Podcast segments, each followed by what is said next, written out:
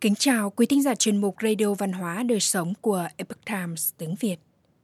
Hôm nay, chúng tôi hân hạnh gửi đến quý vị bài viết Thủy Hử, cuốn tiểu thuyết anh hùng bậc nhất, nói lên đạo lý gì? Bài viết do Lim Mây thực hiện, Tiểu mình chuyển ngữ. Kính mời quý vị cùng lắng nghe. Nhà phê bình Kim Thanh Thán đánh giá Thủy Hử Truyện là một trong lục đại tài tử thư. Sáu bộ sách tài tử gồm Nam Hoa Kinh, Ly Tào, Sử Ký từ Mã Thiên, Thơ Luật của Đỗ Phủ, Thủy Hử và Tây Sương Ký. Nó thể hiện tài hoa tuyệt vời như thế nào? Trong Thủy Hử Truyện, có không ít câu nói được xem như lời vàng ngọc. Thông qua đó, cũng có thể thể ngộ được những đạo lý nhân sinh của tác phẩm tài tử thư này. Bản sắc anh hùng trung nghĩa song toàn Thủy Hử Truyện là bộ tiểu thuyết theo lối văn bạch thoại đầu tiên.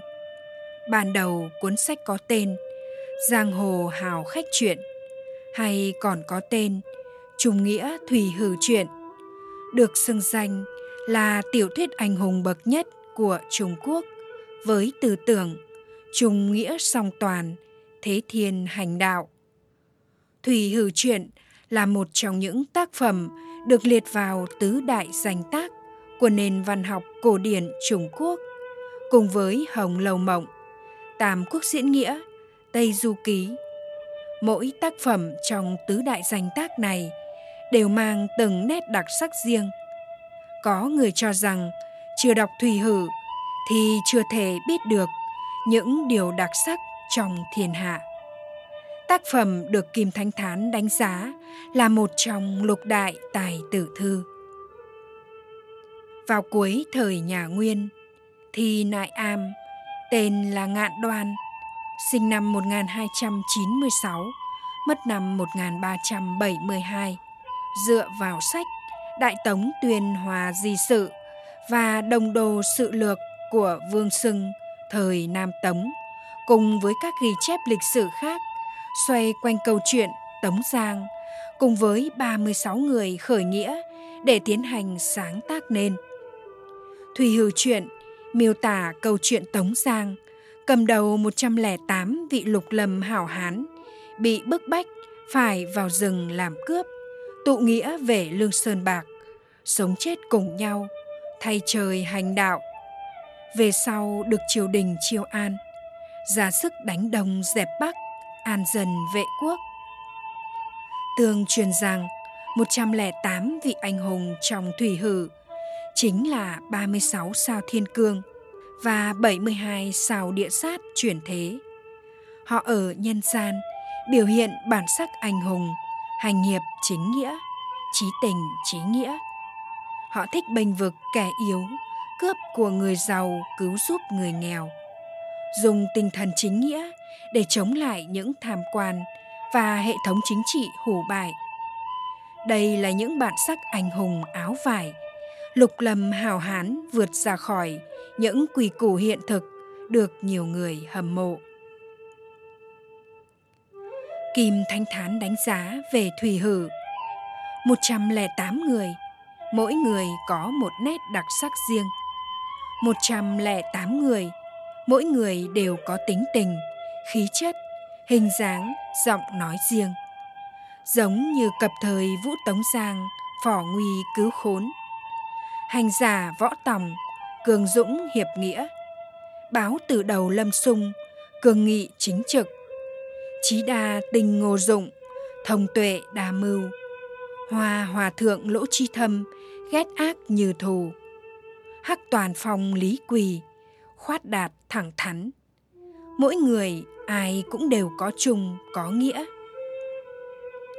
Kim thanh thán lại nói, những người đó không làm giặc cướp, thì không có chuyện đánh cướp ấy. Đóng lại 70 hồi của cuốn sách này, kim thanh thán bình 70 hồi. Mấy chục vạn chữ, có thể nói là khá nhiều trong đó nêu ra tinh thần và đạo lý của nó Chính như mục 1, mục 2 của luận ngữ, trong trẻo mà thành tĩnh, rõ ràng sáng tỏ, cao lớn mà thành thoát, sáng sủa mà mới mẻ. Nói cách khác, trong thủy hư truyện, các nhân vật sống động như thật, tình tiết hồi hộp, trong loạn thế mà diễn lại những đạo lý nhân sinh. Ở đây cướp bóc đã thay thế cho những học vấn nghiêm chỉnh. Ấy thế mà lại biểu đạt được thần lý sinh mệnh trong sáng mát mẻ, giống như kiệt tác của bậc tiền thánh. Chính vì thế mà Kim Thánh Thán mới đem Thủy Hử cùng với Trang Tử, Ly Tào, Sử Ký, Thờ Đỗ Phủ và Tây Sương Ký xếp vào hàng tài tử thư, đặt tên là Lục Đại Tài Tử Thư. Văn phòng của Thủy Hử thuần phát, mạch truyện chặt chẽ, đọc nó chính là đọc được hết thầy các đạo của sách. Đọc tốt sách này, nắm được các đạo lý trong đó, thì có thể xem như đã đọc được sách khắp trong thiên hạ. Ở bài này, xin được trích lục đưa ra những câu tục ngữ, ngạn ngữ, những lời hay ý đẹp nổi tiếng từ trong thủy hở chuyện mà thường được mọi người hay nhắc đến. Trong đó cũng có những câu được trích dẫn từ trí tuệ của người xưa mà hóa nhập vào những hoàn cảnh trong truyện. Thể hội thử xem những lời vàng ngọc mà Kim Thánh Thán khen ngợi. Xem xem thể ngộ của quý độc giả là gì. Những câu nói kinh điển trong Thủy Hử truyện. Hữu duyên thiên lý lai tương hội, Vô duyên đối diện bất tương phùng. Dù xa ngàn dặm, Nếu có duyên sẽ gặp gỡ. Cho dù đứng trước mặt mà vô duyên, Cũng sẽ không gặp nhau. Gia hữu dư lương kề khuyển bão, Hộ đà thư tịch tử tôn hiền. Nhà có thừa lương thực thì gà chó no bụng. Dòng dõi có nhiều sách thì con cháu có tài đức. Tạo trì kìm nhật, hối bất đương sơ. Sớm biết có hôm nay, Hối hận trước đây chẳng làm. Hảo sự bất xuất môn, ác sự truyền thiên lý. Việc tốt không truyền ra khỏi nhà việc xấu truyền xa ngàn dặm. Thiện ác đáo đầu trùng hữu báo. Trích tranh lai tảo giữ lai trì. Thiện ác cuối cùng đều có báo ứng. Chỉ là đến sớm hay muộn mà thôi. Quân tử vấn tài bất vấn phúc. Quân tử hỏi họa không hỏi phúc. Nhập môn hưu vấn, vinh khô sự. Quản khán dung nhan, tiện đắc chi. Vào nhà đừng hỏi chuyện giàu khó. Quan sát vẻ mặt, biết được ngay. Kinh mục chi sự, do khủng vị chân bối hậu chi ngôn, khởi năng toàn tín việc thấy trước mắt vẫn e là chưa đúng sự thật lời nói sau lưng, há có thể hoàn toàn tin. Tống quân thiên lý trung tu nhất biệt. Đưa người ngàn dặm, cuối cùng rồi cũng từ biệt. Lộ kiến bất bình, bạt đào tường trợ. Giữa đường gặp chuyện bất bình, rút đào tường trợ. Tại nhân oải thiềm hạ trầm cảm bất đê đầu. Ở dưới mái hiên thấp nhà người ta, sao dám không cúi đầu?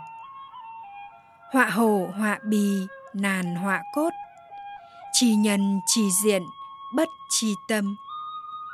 Vẽ hồ chỉ vẽ được bộ da khó vẽ xương.